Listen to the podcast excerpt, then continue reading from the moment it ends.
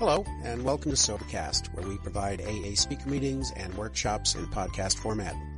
We're an ad-free podcast, and if you enjoy listening, please help us be self-supporting by visiting Sobercast.com, look for the donate link, and drop a dollar or two into our virtual basket. We hope you enjoy the podcast. Have a great day.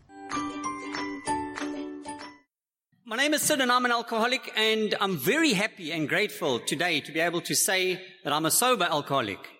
I'm also very happy and grateful to be able to say that many years ago I came to believe that a power greater than myself could restore me to sanity. And at that time I made a decision to turn my will and my life over to the care of God as I understand Him. Still struggling to do that every day, but I made that decision and I'm working on it. I'm also very happy and grateful to be able to say that on a daily basis, I'm seeking to improve my conscious contact with God as I understand Him today. Um, but it wasn't always like that, and I'm going to come back to that in a moment.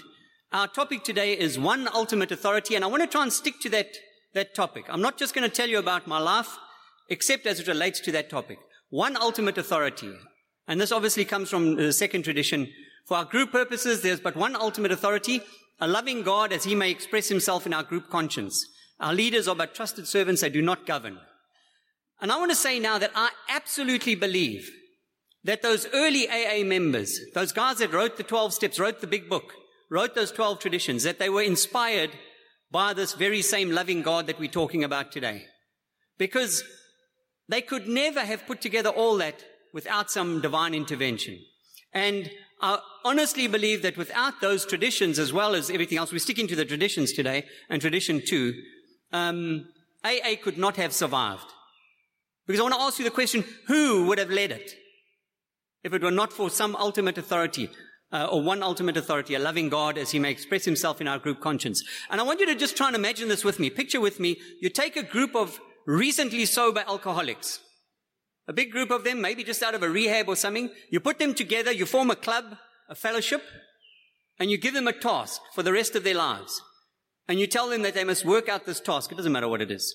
And one of them says to you, okay, who's going to be in charge? And you say to them, you work that out for yourself. Imagine the chaos. Because quite frankly, half of that group, after they've been sober for a short while, half of that group are going to want to be in charge, aren't they? Because alcoholics love to have a strong opinion and love to give that opinion. And most of us think that we could do the job better than anyone else. Have any of you sat in a pub late at, well, what do I mean? Of course you've sat in a pub late at night. You sit in a pub late at night or somewhere where there's a lot of alcoholics drinking and you hear them solving the world's problems, eh? We're very good at that. We're discussing the super rugby. We're discussing politics, anything. We sort it out and each of us thinks that our opinion is the most important one yet today.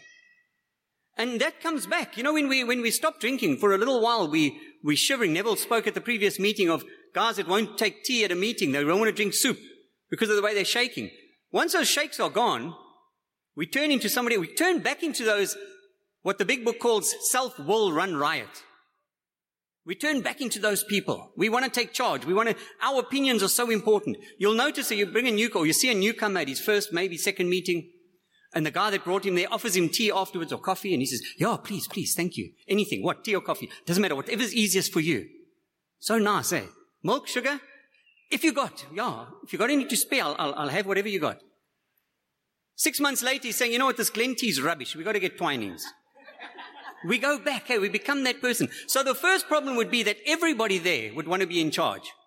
Or not everybody, most of them. The second problem is that none of us would listen to those in charge anyway, would we? Alcoholics, are notoriously self-willed. So we wouldn't get it right. It, there is only one way that Alcoholics Anonymous could have survived at group level. And that is that if our ultimate authority is a loving God as he may express himself in our group conscience. But I believe that there's only one way for that to work. And that is if most of, at least, if not all, of the members of that group are working that program, are seeking a, a, conscious contact with the God of their understanding, have come to believe. If we don't believe in a God of any form, a power greater than ourselves, then as a group conscience, we cannot rely on that power. I remember walking through the Pick n Pay Mall in, in on the south coast of Natal many, many years ago. Um, it was a few years before I came to AA, and it was about 10 to 6 at night. 10 to 6 at night, that's very important because the bottle stores closed at 6 o'clock. So I'm on a mission. I'm very, very focused, as you all know. I'd been working a bit late and, and my plans hadn't gone right and my booze cabinet was empty. So I had to get to the, to the bottle store as quickly as possible. But I noticed as I went through the, like a big open section of the mall that there were some trestle tables there with a whole lot of pamphlets on them and some signs hanging from the roof. And one sign caught my eye. It was a very distinguished looking gentleman, a photo, large photo of this very distinguished looking gentleman, a bit like Chris with his tie out today. And it said there, a sober alcoholic? Yes, it's possible. That caught my eye and I was thinking about that as I went down to Solly Kramer's. And I was thinking about it simply because I knew at that point that I was powerless over alcohol. I would never have admitted it to anybody, not even myself. But deep down inside, I knew that my life was unmanageable. I knew deep down that I had a deep, a serious problem with alcohol. So when I was coming back out there and I was walking out with my, my packet from Solly Kramer's, my, my treasure, and I was walking out and, and I noticed something that nobody was going anywhere near these tables. But I thought, you know something, I need to get some of that literature. I need to find out what are they talking about here. It turned out that AA and SANCA had had a combined alcoholism outreach awareness, awareness outreach, or whatever you want to call it. And they'd all gone home and they'd left these pamphlets there. But I didn't want anybody to see me picking them up because, I, you know, this is my hometown. I don't want anybody to know I've got an alcohol problem. This is where I live. This is where I was kicked out the hotel for urinating in the pot plant in the foyer. This is a place where I can't go to work on a Monday morning. I don't want them to think I've got a drinking problem. Heaven forbid. So I stood looking in a work, in one of the windows and nobody's around and I shot over there, grabbed pamphlets, pushed them into my Solly Kramer's packet and I went home. Very happy with myself. And I thought, maybe this is going to help. A sober alcoholic, obviously it means he's drinking, but he's not drinking badly. Maybe, maybe, maybe. So I was sitting there drinking, reading these pamphlets. I know the irony wasn't missed on me either. And while I'm reading through these pamphlets, I got so disappointed because all I read about was a power greater than myself. God as I understand him. Submitting. In fact, I read off one of the, the old preambles that's used all over the country. The simple purpose of the AA program is to show what may be done to enlist the aid of a power greater than myself. And I thought, oh no, man, just another religious program. And I took all the pamphlets and I threw them in a drawer and I forgot about them for a few years. Because you see, I was going to run my own life. I was going to make a success. My happiness was in my hands. I would choose what direction I'm going to take. Sound familiar? Many, many alcoholics have got the same thing. I still remember telling my, my, my brother at my funeral, make sure Frank Sinatra's My Way is sung. I was going to do things my way. So these pamphlets were not going to work. I'd grown up in a church with a church attending family and I wasn't going to go back to that again. I didn't need anybody's help. I didn't need a crutch. And I told that to my sponsor about four or five years later when I'd been in AA for nearly two years and I was still drinking. It was a bit of a, a mess up. I'd, I'd, been on this bender and I didn't know what to do, but I, I come to realize that I was one of those unfortunates that the big book talks about. I've been trying, as I say, nearly two years to stop drinking in AA and I was still drinking. And I just come off a terrible bender. I was having, I was looking for another job quickly because I was about to lose this one. My wife was initiating divorce proceedings. And when I was drunk, I was quite pleased about that. But yeah, I'll get rid of you, man. I jettison, I can, then my life will take off. I can remember standing really sick. I can remember standing after having made an amorous advance on my wife and being rejected. And I remember standing there, red-faced, bloated, overweight, bloodshot eyes in my underpants and my vest and saying to you, you know what, if you don't want this, I'm sure there are a lot of ladies out there that would. But the next day when I woke up, I was in a terrible state. And I went to see my sponsor, really to give up. Because at this point I realized it's not going to happen for me. I'm not going to make it. And he said to me, he gave me actually three pieces of advice that night, because he didn't accept that this is the end. He told me he wanted to mur me. I do remember that. But he said, you know what? You got to, I want to give you three pieces of advice. The first thing is get to meetings. Every night get to meetings. And I tell you what, if there's anybody here that's new in the fellowship, listen to these three pieces of advice. He said, get to as many meetings as you can, which was easy. I, I, I could do that. He said, if you, if you don't, not planning to go to meeting tonight, ask yourself why not. I said, okay. He said, and when you go to the meetings, he said, shut up and listen.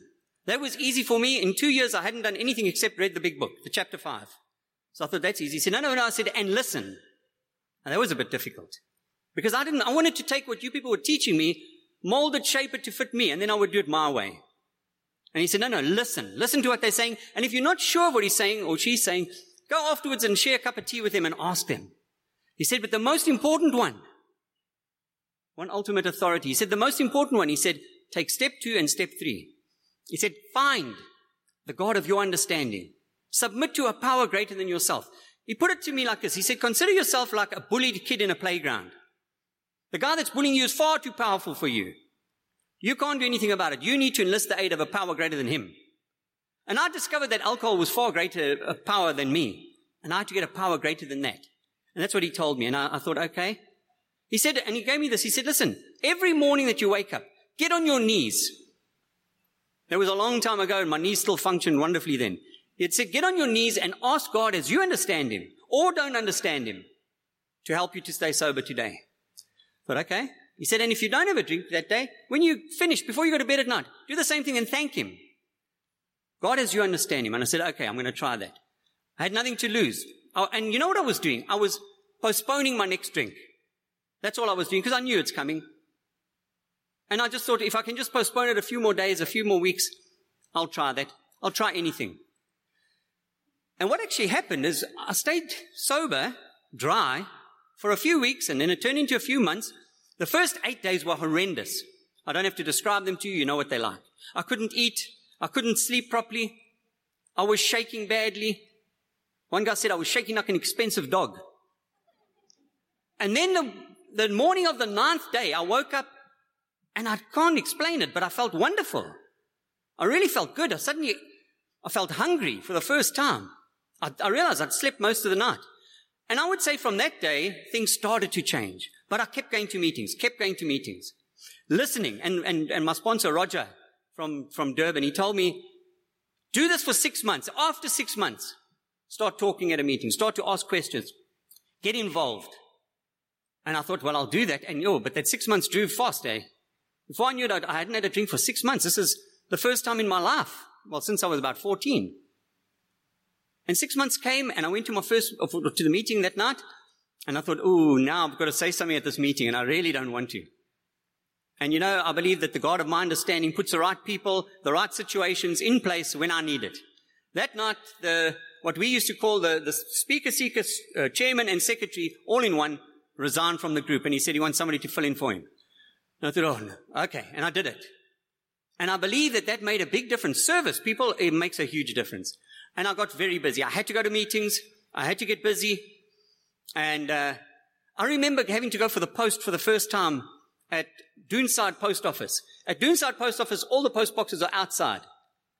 And for some stupid reason that I don't know why, I always thought everybody knew that post box number 107 belonged to Alcoholics Anonymous. So I thought I'm going to have to go and collect the post in the middle of the night. The day that I went to the meeting, on the way to the meeting, I went to collect the post. I was feeling so good. And I wanted to just tell everyone, everything's under control, just getting AA's post. Don't worry about a thing, you know. I was feeling so wonderful. And I'm telling you now, I haven't had a drink now. In fact, the 24th of April, it'll be 26 years. And I must tell you now that, thank you. From about the third month, second month, till today, I haven't had the least craving. Not one craving to drink. Because, and I believe that it's largely to do with depending on a power greater than myself and working every day to enlist the aid of that power. To enlist God as our understanding and to come into a working relationship with Him, which took the burden off me. And I, and I honestly believe that today that is what keeps me sober, as well as the wonderful fellowship of Alcoholics Anonymous. And, uh, you know, we're not saints. The book, big book tells us we're not saints, but we're willing to grow along spiritual lines. It was a big disappointment to me I'm coming back to the, the one ultimate authority. How do we run this whole group under the power, under the, the, the authority of a, a, power greater than ourselves? Well, I kind of, in, in the first year, I sort of looked at all the old timers as saints. Saint Chris, Saint Roger. You know, I really thought these were marvelous guys, and I thought that they wouldn't do much wrong. Until one day something happened that, that made me realize it's a go, ongoing process. Two newcomers came to our meeting that night. I was probably coming close to my first birthday and I was getting very, uh, I was feeling wonderful. And the one guy, I knew him from, from the pubs and from the street, older guy, his name was, his nickname was Rum Jack. Like when you get a nickname like that, eh? Rum Jack. And Rum Jack to put it nicely, he smelt bad. And he'd arrived there and he hadn't changed his clothes and he was dirty and you know, typical alcoholic that, that's come off the street. And he didn't have too many teeth and, you know, he was, was quite an unappealing kind of guy. He was the kind of guy you roll up your window at the robots for. And the other person that came in was a young lady in her early, middle twenties who she told us later she had actually been a, a lingerie model and a swimsuit model for, remember the old Scope magazine? And she was beautiful. And I noticed that night how the men were lining up in a queue to share their experience, strength, and hope with this young lady. But poor old Rumjack was trying to make tea for himself. And, you know, and I just realized we're not saints. We're on a spiritual journey, and I hope that all, and I pray, and, I, am sure that all of those guys slowly changed.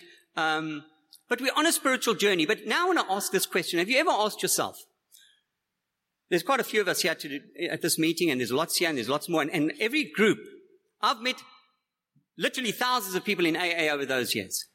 And there are so many different gods as I understand him. And I actually, for, for my, my, myself, I work full time for the God of my understanding. So I'm very zealous for the God of my understanding. But how do we now say we've got all these different gods of higher powers, and yet we submit to one ultimate authority, a loving God as he may express himself? Well, I want to tell you that I've never yet heard of somebody say, my higher power wants me to fail. I've never heard of anybody say, my higher power, the God of my understanding, wants AA to fail, wants me to do something wrong. The one common thing amongst everybody's God of their understanding is they want them to be a better person. They want them to go forward better. They want, so when every one of us is under the influence of that, a higher power that is wanting us to improve ourselves, to improve the group, and to take this wonderful message to alcoholics who still suffer, then we're all going to be influenced into a, a, a far more positive direction, aren't we? When we all submit to one ultimate authority, whose we all agree, wants the best for AA and wants the best for that still suffering alcoholic.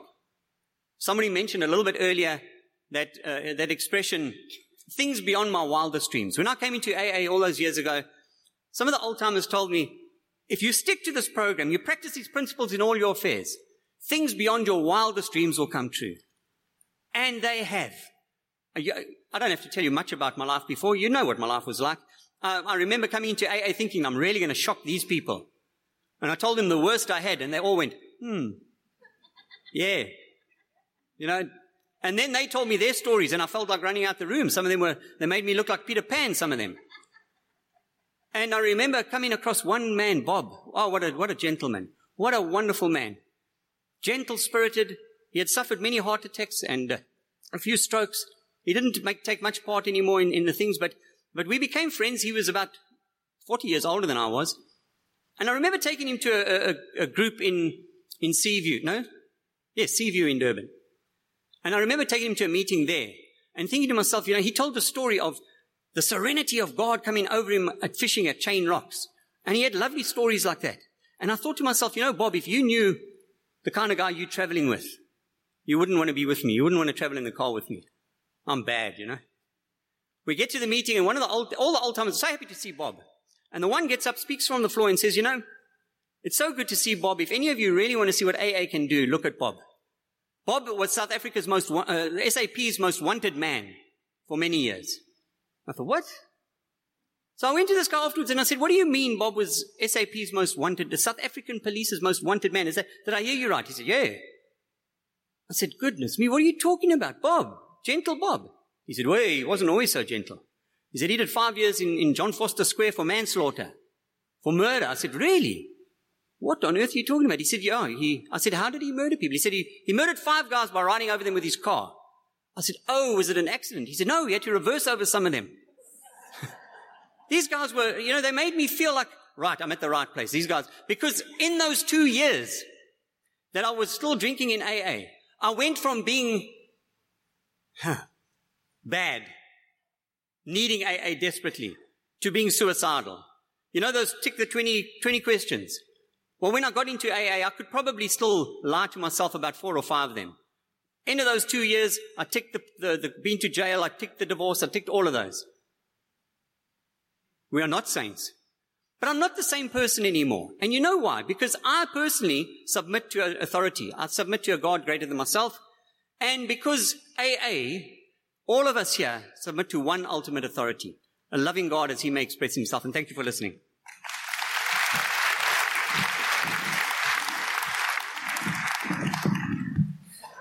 Thank you, Saint Sid. And now for our next speaker will be Deborah. Please.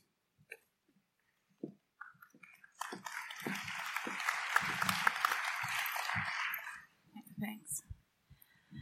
Good afternoon. My name's Debbie and I'm an alcoholic. Uh, sure. Never spoken in front of this many people before.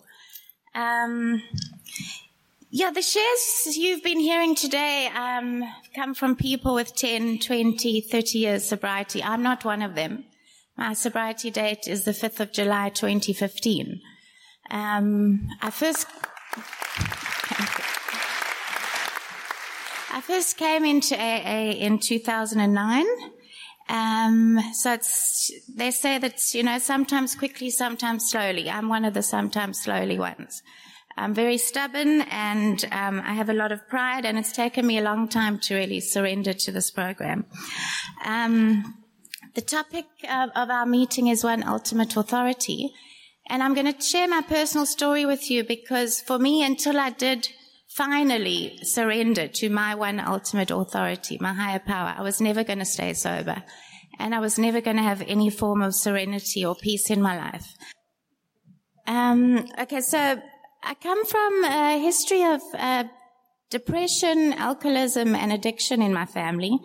Um, the age of four, my mother committed suicide, um, and that that has affected me my whole life. Um, the age of about 27, my father, who was an alcoholic, did the same thing. He shot himself, and a couple of years later, my brother died of a heroin overdose.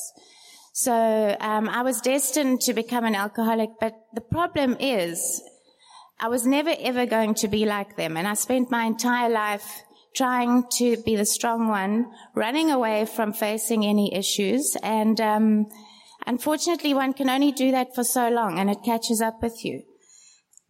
In um, when I was young, alcohol wasn't really a problem for me. I, I started drinking the usual as a teenager. Um, but it, it wasn't really an issue for me. Uh, what I did was I, I chose to run away from life by getting involved with boys and then getting married. I got married very young at the age of 19. I then had a child at the age of 20 and I was very keen on starting my own life, starting my own family and filling this hole in my soul, which was very much there and always was there. Um, by the I think my son was about two and a half and the restlessness and irritability started setting in and I decided that I needed to find a new husband, which is what I did. Um, left my husband and off I went and I got married again and I repeated the pattern again, um, had another child and again the restlessness, irritability set in. Um, I was married to a man who was a lot older than me. Um, he didn't drink, um, which I think probably was my saving grace because there wasn't a lot of alcohol around. Um, he was quite a controlling person. So, um, luckily in the years that my, my children were very young, I didn't drink very much. Um, had given half the chance, I probably would have, but thankfully I didn't. Um, Alcohol became a problem for me in 2007. My husband was killed in a car accident. Uh, we were coming back from Natal and my daughter and I were in the car with him and he, the car went into the back of a truck and he was killed instantly and her and I walked out unscathed. Um, that's when I turned to alcohol to cope. Um, I was petrified of facing life without, I mean, I'd never actually been without a man in my life I didn't really know how to be alone. I was alone trying to, to bring up these kids without a dad, and I started drinking every night, really, from about 2007. Um, 2009, I checked myself into rehab. And more for a nervous breakdown than alcoholism. AA, we were introduced to AA, but there was no ways that I was anywhere nearly ready to admit that I was an alcoholic. So I spent three weeks in rehab and I came out and probably a couple of days later I started drinking again, never really giving it another thought. Um, it seemed to happen in two year cycles for me because I was fine for another two years and in 2011 I landed up back in rehab. Again, more for the mental side than, than the drinking problem. There I spent three months in rehab, um, really worked the program, really thinking I worked the program. Clearly, I hadn't really ever done a proper step one. I came out of uh, the second rehab, and again, after a month, probably even less than a month, I started drinking again. Um, you know, my child, my daughter was about 12, 13 at the time. Um, she now is a member of ACCA and thankfully dealing with, with all the, the stuff that she had to go through with my drinking. But you know, the poor child, you know, when they're that age, you can convince them, you know, you've just spent three months in rehab and then she sees you having a glass of wine and you just convince her that, well, it's okay. And you know, what can a poor child do? They, they need you for their survival. So they just say, okay, but the damage that it caused has been huge.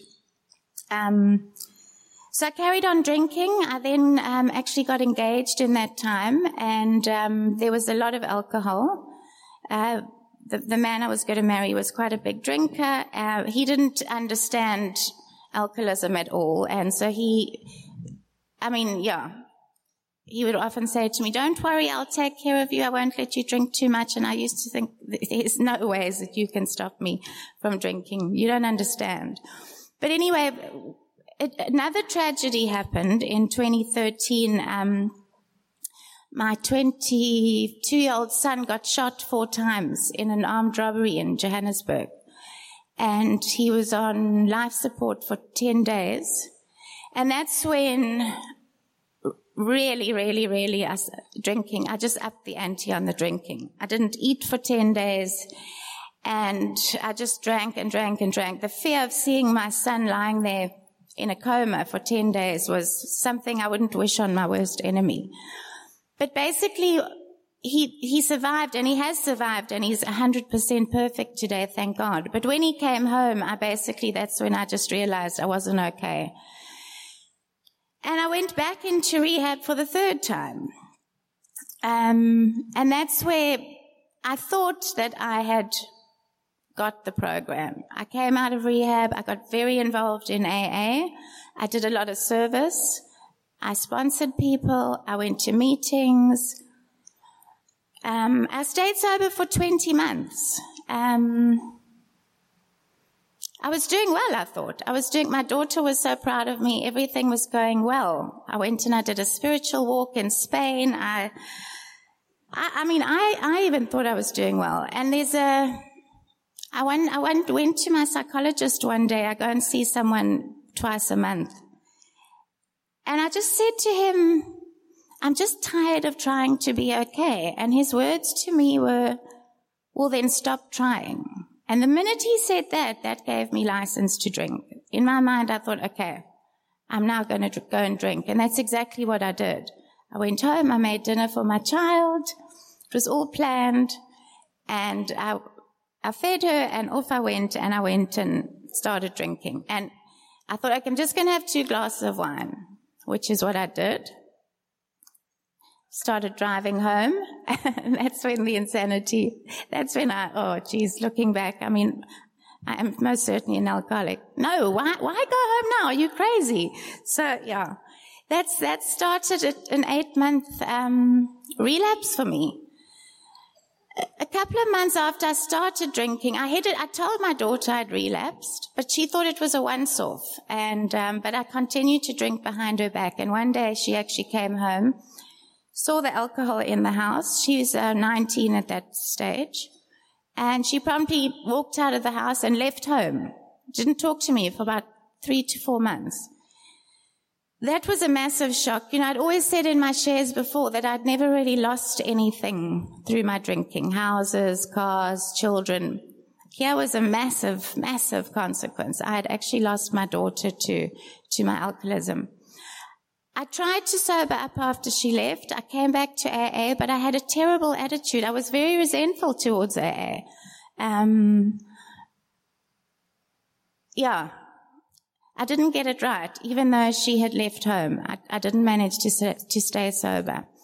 So I carried on drinking. Um, I have some very, very close friends in AA who, who I used to see on a weekly basis. And, you know, they still supported me I mean, I just, I just kidded myself and I kidded them. I kidded myself that I was okay, kidded them that I was okay. Um, but I was slowly going downhill. I was isolating. I was hungover every day. The self-loathing was just unbelievably terrible. Um, and for the first time in my life, I actually started getting scared because I realized that actually I was going to die. I never ever had that thought before. Um, you know, they say we all must reach our rock bottom before we find recovery. And I most certainly had never reached my rock bottom before this relapse. I never had experienced the fear that I felt. Um, but I got to the, that point, that jumping off place they speak about in the book, um, where you can't live without alcohol and you can't live with it. I really feel that I got to that place. And for that, I'm very grateful.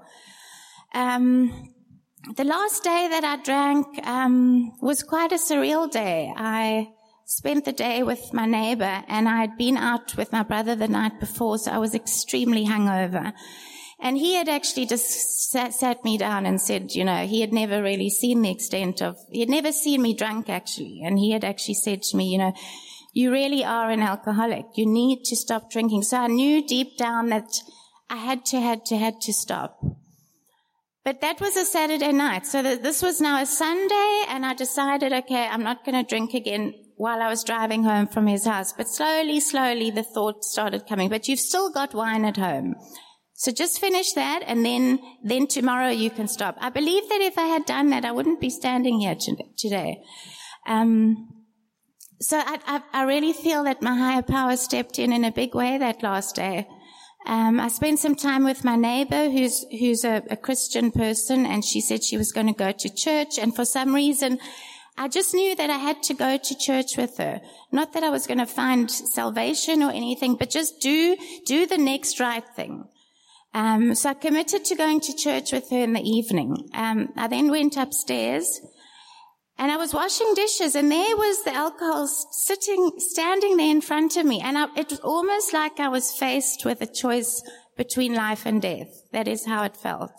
Thank God my higher power gave me the strength to choose life because I poured the alcohol down the sink begrudgingly. I didn't want to. And, um, I went to church that night and the next day I went to an AA meeting. I dragged myself in there I didn't want to be there, but now I, I had no choice. I knew that I, I, was defeated. If I wanted to live, I had to go back to AA. Um, that was nearly nine months ago. Um, I'm very grateful. You know, I don't, I don't regret the past, like one of the promises. You know, a lot of people think that the years of sobriety are so important. For me, it's not that so important. It's more your quality of sobriety. I have a much better, deeper quality of sobriety this time. I have a proper step one. I clearly never admitted or accepted I was an alcoholic because now, standing here today, I know that I can never drink again if I want to live. It's just not an option for me. My step three is very, very strong because I know and I feel that my higher power certainly saved my life. I know that I feel it and every day the more I surrender, the more my higher power works in my life. It's not always what I want, but it's always what I need. Um, my relationship with my daughter has improved dramatically. Um, whether it'll ever be the same or not, I don't know, but I'm just thankful that she's part of a 12 step program so she can work through her stuff and I can work through mine. Um, yeah, I can't, I can't think of anything else I wanted to say at this point. So I think I'm just going to end it there and thank you for letting me share.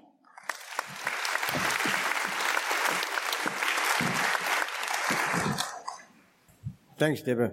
Sorry about the, you got three minutes more, you know that. And, and uh, now for Peter from Port Elizabeth. Thanks, Peter.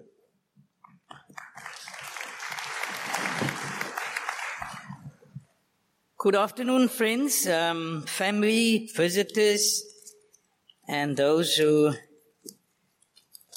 came for a message. I hope I have something to say. Um, normally when the committee phone you, I'm never eager to put my name onto a list, you know. And then the committee phoned me and asked me to share. And normally you say yes, no problem. And then after that, you start worrying now until you get here. And, and I didn't have any fun up to now. But I'm sure after this sharing, then things will happen for me. It's a constant, you know, thing that weighs you down. I'm not sure why it is like that. Any idea, Chris? And now I was depending on this man to take the topic forward. And here he starts sharing about his own personal uh, story. And then, uh, shame, I couldn't depend. You, you, uh, how many? Not so long in the fellowship. And now I'm not sure whether the pressure's on me or must I leave it to you. but it's between the two of us. I said, good afternoon. My name is Peter and I'm an alcoholic. I had to write down here what I want to say because, um, being a trustee, I've seen guys that, yo, they know their stuff. Oh, and you feel so small. Uh, but I'll try there what to, to, um, if it's not on the right track, you need to, uh, see me after the meeting. Right. I would like to thank the committee, though it uh, caused so much anxiety. I would like to thank you anyway, you know, for asking me to share. And um, being an uh, uh, uh, eager person, I always say yes. And then afterwards, I said, what did I get myself into? And I assume we're moving now into the second session of the of the graveyard shift, which is a terrible shift. I mean, when you have some food in, um, the eyes want to close. Okay, if you want to sleep, it's fine. But please don't snore. That will just, uh, our theme today is uh, tradition two for our group purpose. There's but one ultimate authority, a loving God, as he may express himself in our group conscience. Our leaders are but trusted servants. They do not govern. Now I had, my father was an alcoholic. Now he was our ultimate authority at home. Um, whenever he drinks and uh, all hell breaks loose at home. And he was somebody that was brought up. He supposed to have become a priest in the Catholic Church and um, that's what his father wanted him to be. And you know, these things are handed down to you. You know, when he's drunk, then I have to say the prayers while there, and then he forgets he told me to say these prayers, and then he called me again to say prayers, and oh, and I, you know, uh, it wasn't good fun, and make coffee and all that. Then I had, had to hear about all the things he had to do. And he always said when he was drunk, honor your mother and your father so that your days here on earth might be long. Now, we were very poor during the cold months, winter months. We used to drink antifreeze just not, not to, to survive, you know, to survive because we didn't have much clothes, you see. So antifreeze was a thing that we drank. It kept us warm. Now, eventually I became an educator. Nou, daai jare toe sê hulle so dronk soos 'n kleerling onderwyser. And um, I also became a drunk teacher. It was very scary because you don't know when you see the parents of these kids, you know. And, and being a, a, teacher, eventually becoming uh, the headmaster of that school, I knew I had to discipline difficult learners and tell them where to get off, suspend them. And here I come into AA. The ultimate authority is a loving God. And all of a sudden there's no bosses here. And you get difficult customers coming in, these newcomers, you know. They give you a hard time. And there's no some uh, uh, disciplinary action that you can get against these guys because I mean, if these guys were students, they would have been expelled already. But now you can't there's no punitive measures here to get these guys, and these guys are vindictive, man. So difficult customers, these newcomers, very frustrating. Uh, for this headmaster, I couldn't do anything to them. Spell them, neither hand them their arrears in pledges, or blacklist them for that matter. You know, because ultimate authority is a loving God, as he may express himself in our group conscience. And in the group conscience meetings, these guys are sharp. These guys are sharp. They sort you out. So that is what the tradition tells us that God is in charge. Um, and He's a loving God. So He forgives us our mistakes and He guides us on the right path. So there's nothing that I can do to, to discipline these guys. God want the group, want the group, um, to, that the God, God says that the group is more important than me, myself, the individual. I listened to Hakim that he said about, uh, it's just me, me, me. No, it, it didn't happen that way. So this tradition is actually the glue to, to our future. Because, um, this loving God goes across cultural ba- uh, backgrounds, different countries, and this is the glue that keeps us together across racial boundaries, color, creed, and even religions and cultures. It's truly amazing to, to uh, comprehend that. Sometimes you think that AA is going to fall and something is going to happen. Terrible is going to happen to AA, you know? But then you find out, no, it doesn't happen that way. I had to realize that we are but trusted servants and that we don't govern. In step three, I had to turn my will and my life over to the care of God as I understand Him. He will then guide me and my group to growth and put and take us forward. I have to realize that my primary purpose is to stay sober.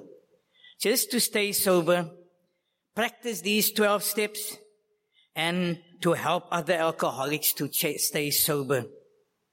Therefore, I had to carry the message, give away which was so freely given to me.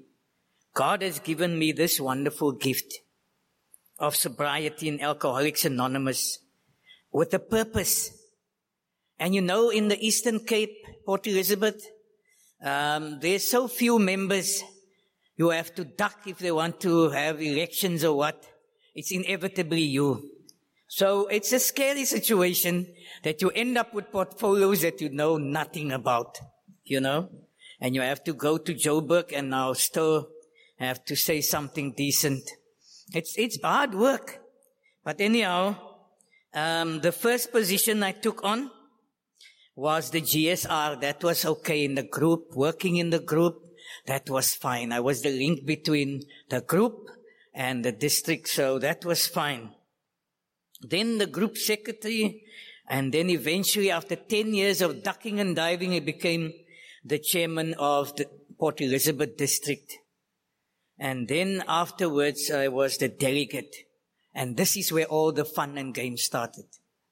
You know, we were part of um, a breed that they call the, I almost say hashtag must fall, uh, the, no, not that group. It was the Blood on the Wall group.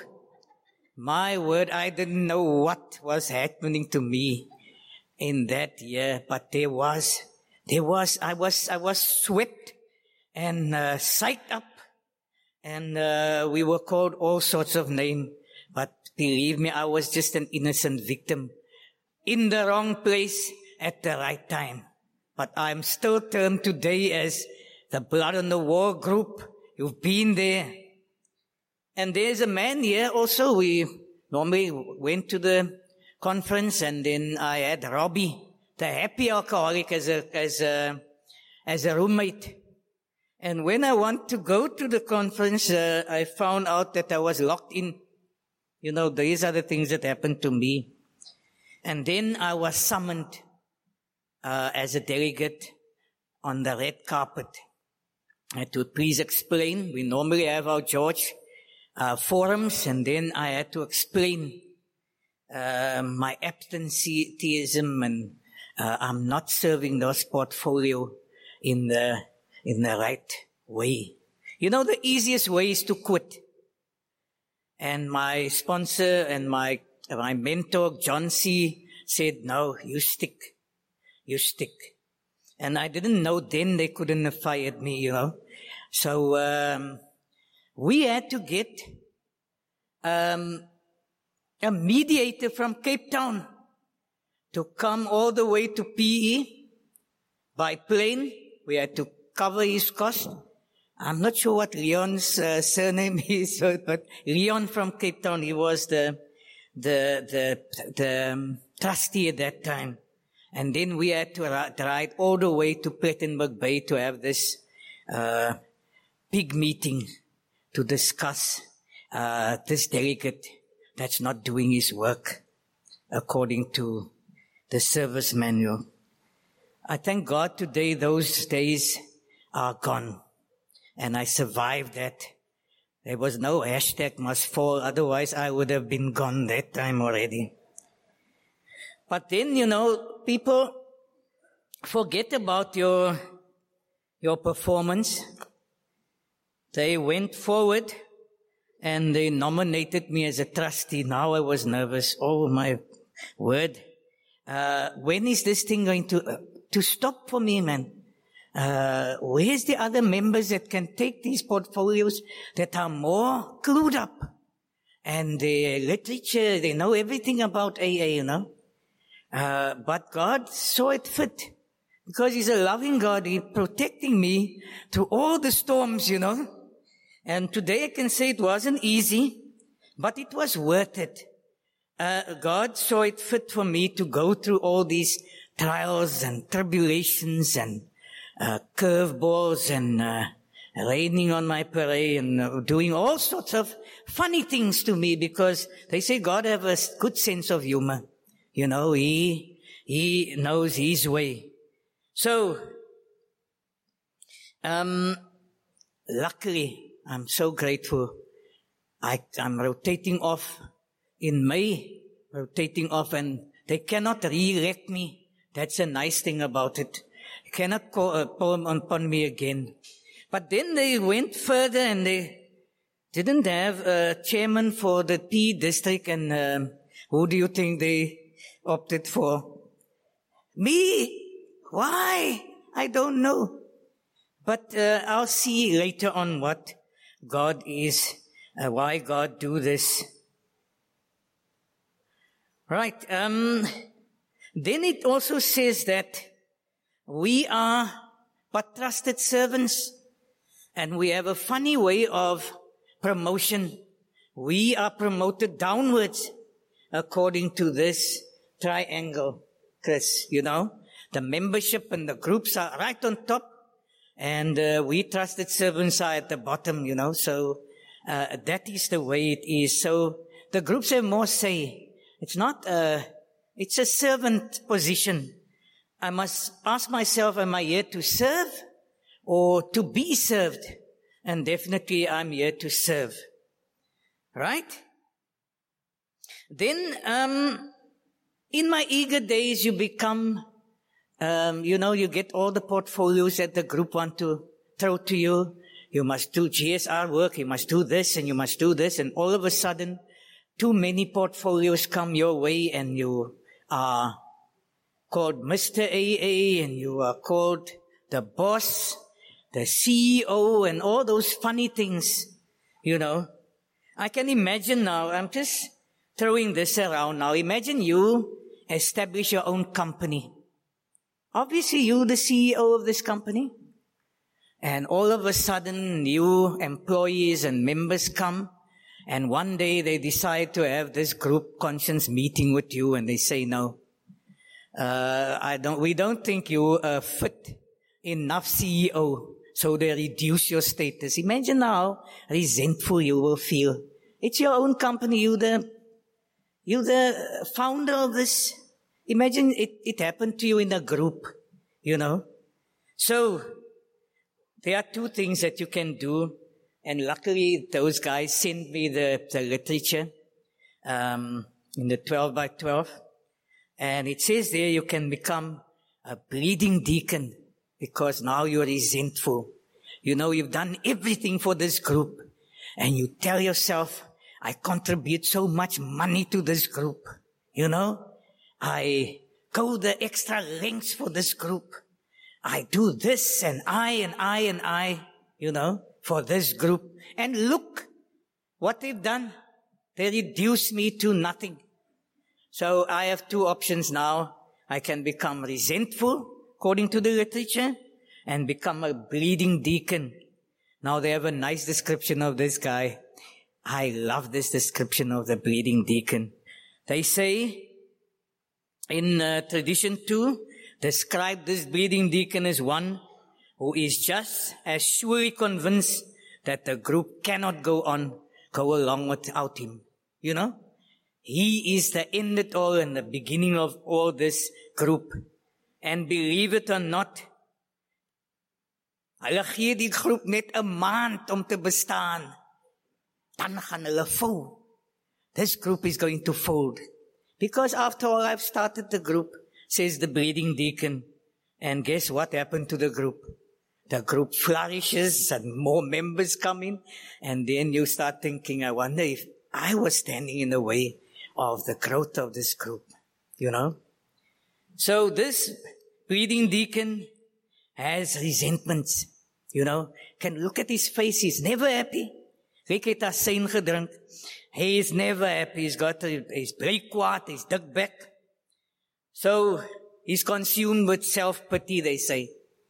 The bleeding deacon is always referred to things that you don't fix things that not, not broken and all sorts of things. And the loving power of God, the ultimate authority, uses that authority in our group conscience. So the groups actually need to have their business meetings to discuss, you know, are we still on the right track with this group? Are we doing, carrying the message to the still suffering alcoholic? Or are we just here to, for personal glory? It is not about me. It's not about, uh, that person. It's about the group conscience what is good for the group. The other option, uh, which is a very, very good option that uh, literature describes, is the elderly statesman. And I've seen many of you having just that calm and, and, and I've, I, you know, I, I'm like a sponge. I, I draw strength from you guys that show those qualities. There are many of you in this, these rooms. So why did I decide to just come back still come back after 24 years, it's because of the example that I see in these rooms. The elderly statesman they describe as the one who sees the wisdom of the group decision, holds no resentments over his reduced statements. Um, his judgment is sound and is willing to sit quietly on the sidelines, patiently awaiting developments. So we must choose the right one here. Do we want to be the, the bleeding deacon or do we want to be the elderly statesman? So that is where I draw strength from the literature. There's also the minority uh, opinion that is protected in this fellowship by this wonderful ultimate authority in loving God that keeps this fellowship on track. It's almost like the lady talking to me um, when I go somewhere. The lady will always tell me, and I call her Auntie Mona, uh, 500 meters, turn left. 500 meters, turn left. And if I don't go that way, then she's very upset with me. She tells me, make a U-turn, make a U-turn. And then um, I know that I haven't followed that GPS. So the minority decision is also protected in the fellowship. And um, in a vision for you, when I came in, I did not expect that I will last so long in this fellowship. I just came to save my marriage. Really, I just came to save my marriage and get my wife off my back, you know. Um, I wanted to drink, but I wanted to drink in a, in a, in a proper fashion. And on 152, a vision for you, uh, it, it says there, you are going to meet these friends in your own community. Near you, alcoholics are dying helplessly like people in a sinking ship. And I was in that sinking ship and I didn't know that I will be saved. If you live in a large place, there are hundreds of them. High, low, rich and poor. These are future fellows, fellow alcoholics. Among them you will make lifelong friends. And, and really I've made many, many friends in, in Alcoholics Anonymous. Many, many friends. It's a pleasure to go to rallies and conventions and really you meet those guys there. And you will be bound to them with new and wonderful ties, for you will escape disaster together and you will commence shoulder. It's two lights on. Which one is it? And you will escape disaster to, together and you will commence shoulder to shoulder on this uh, common journey. So it did me good to eventually say yes to the committee in order to educate me from from uh, a deeper sense into into that tradition.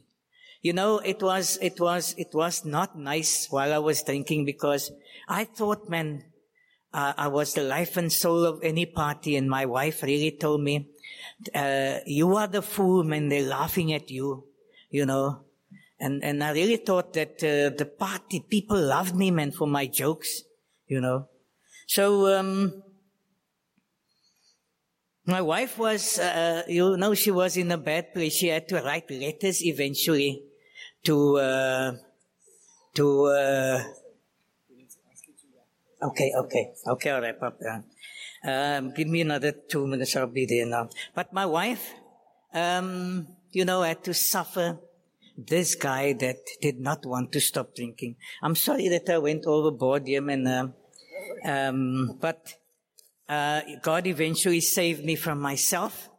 And um, I'm in AA today because I want to be here. Thanks for listening. Thanks, Peter. Sorry I had to press the red light, both lights. And now we ask Leanne, please, from all the way from Rondebosch.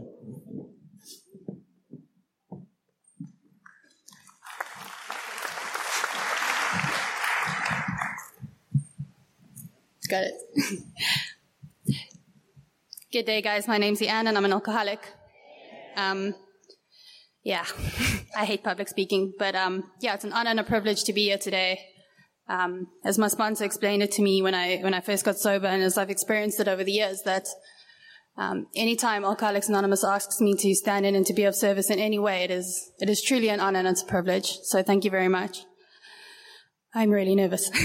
Um, I'd like to start by saying a big thank you to all of you that have been on the, con- the convention committee and put together this today. Um, we see like the MC running around, but we don't see the guys at the back. You know, um, Jill, Paddy. Um, I know Tammy was on that committee. Vaughan, you know, and a bunch of others that I can't think of their names right now. But um, a big thank you to everyone. Um, it's really been quite a quite a beautiful day. Um, my sponsor tells me that anytime I speak in AA, I, I am to introduce myself in a, a, set way. I have a sobriety date. It is the 16th of May, 2010.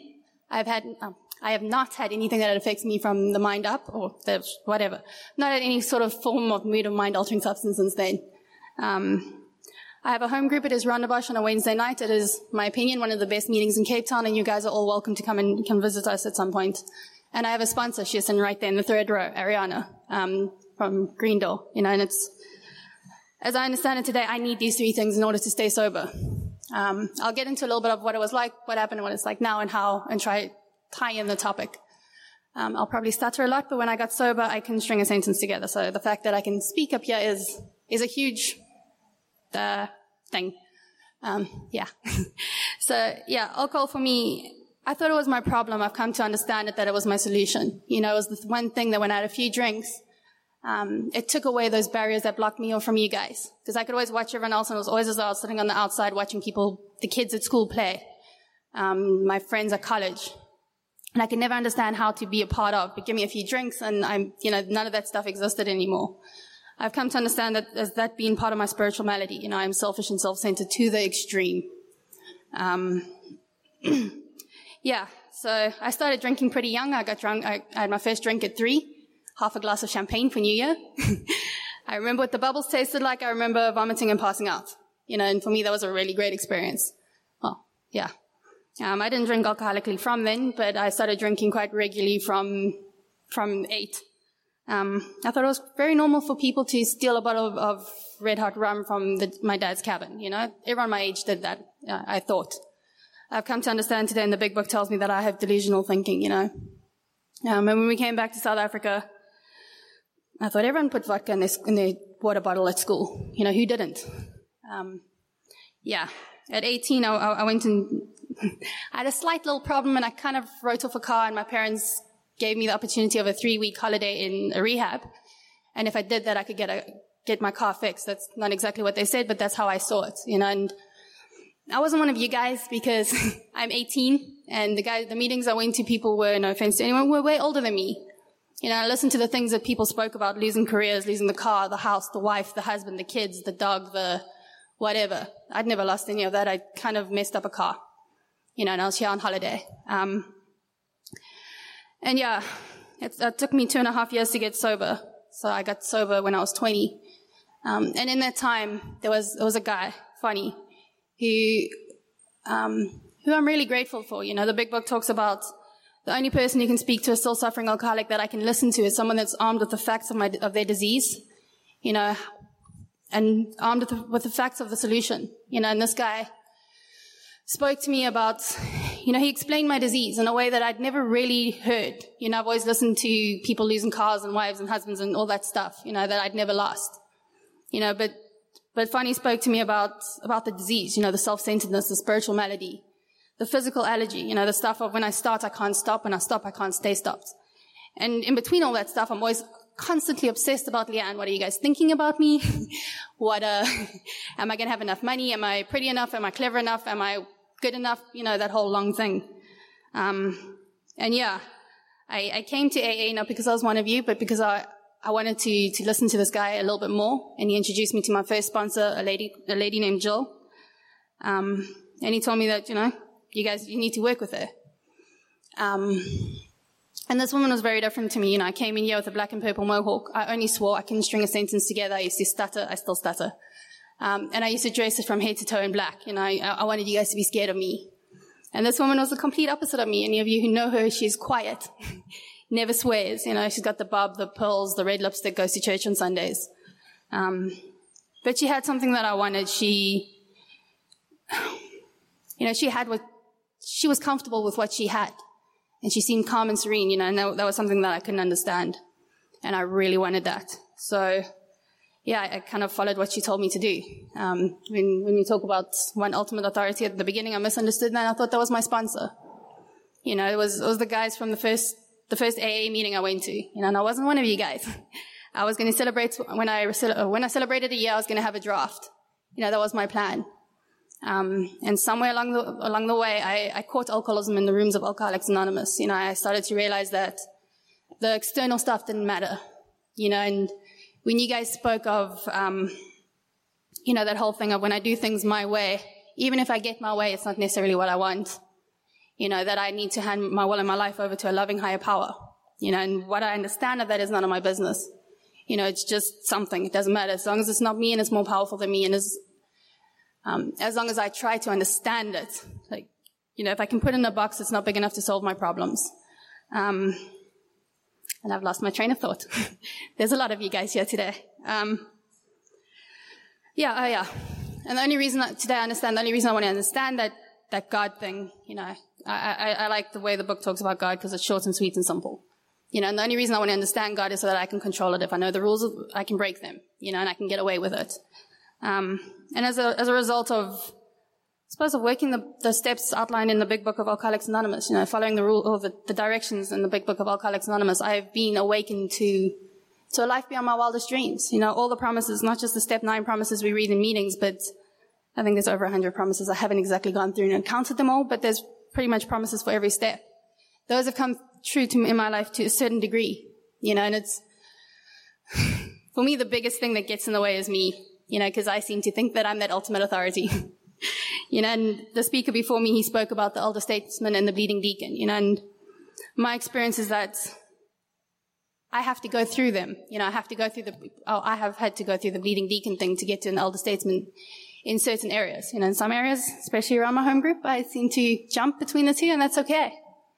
You know, I get to experience my, my life as, as, as my perception is, you know, as how connected I am to, to, love, to my loving God. You know, when I can suit up and show up and do His will, my life's good. You know, even if it's things that I think are stupid. You know, um, even if it's things that make me feel really uncomfortable, standing here in front of a whole bunch of people, not one of my most comfortable things, you know, because um, I stutter and I don't always say the right thing, you know, and I've got this this obsession with looking really good, you know, like I've got it together, and that's not my case, you know. Um, and from the people who've spoken today, I'm pretty much a new. Oh, I'm, not, I'm, I'm a baby still, you know. I'm I'm coming to the end of my sixth year of sobriety, and that's way longer than I ever thought I could stay sober, and it's way longer than I wanted to stay sober. You know, but by doing this stuff, I've been, I've been introduced to a new way of life, you know. Um, and I love the thing, the reading that the 12 and 12 talks about on, on tradition two, that the highest, or Sue said it today earlier in her speech, that the highest thing I can get to is servant. Because I came in here and I, I, looked at guys and I was like, I want to be you guys. You know, the guys at the areas. I like, I want to be the, the trustee, the delegate, the whatever it is. Actually, no, that's a lie. I just wanted to be the chairperson at, at meetings, you know, and I wanted to share because then I wanted to look that I, like I've got it together, and that's not that's not the case. You know, for me, the highest thing, like you said, is, is to be a servant. You know, the the stuff that that's I suppose following in my higher power's will for me. You know, and I don't know what that looks like, but the vision for you says that it's kind of to be happy, joyous, and free. And for me, I get that by being useful, by serving. You know, and suppose as long as I follow those, those lines, you know, as long as when I go out and I get this wrong a lot, you know, my, my sponsor will, if you speak to her, she'll, she'll, she's probably nodding right now. I see she's laughing. You know, I get it wrong a lot. I cause, I get Leanne's ego stuck in the way and I think that my way is right and I become the ultimate authority in, in certain things in, in my life and I tell people that they're wrong. um, and the difference for me is I get that feeling in my gut, that feeling that says, yeah, you're being an idiot. You know, and I, I would like to read a message. Um, when I got sober, my parents had disowned me. You know, they wanted nothing to do with me. And I, I told my dad I was speaking here today. Um, and he sent me a message at 3.58. Said, thinking of you, go for it, love you lots, your dad. You know, and, and we're really proud of you and of what you've achieved over the past years. I personally, I don't think I've achieved very much. I've just managed to somehow get out of the way just enough so that God can work through my life. You know, and as, I get to do the stuff so that I can be an example. You know, and yeah, there's guys out here today, guys like Funny and Patty and Jill and Ariana and Elise and Chris, you know, and many others that I'm not mentioning right now because I'm really nervous and I've got a terrible memory. Um, but they're the guys that have that thing that I want, you know, that freedom, that, that freedom, that serenity, you know, and I thought that they just got that because they were sober a long time, but that's, that's not how I understand it today, you know for me, it's watching those guys. You know, they get it by getting out the way and, and having one ultimate authority. You know, loving God as He may express Himself in the group conscience. And I've come to understand that when it's me and my partner in our relationship, you know, sometimes it's just the two of us and God speaks through Him even when I think He's wrong. You know, or my sponsor even when I think she's wrong. So, um, I've got the red light. Thank you very much for, for asking me to speak today. Um, it's always an honor and a privilege to do service in Alcoholics Anonymous, and thank you for my sobriety.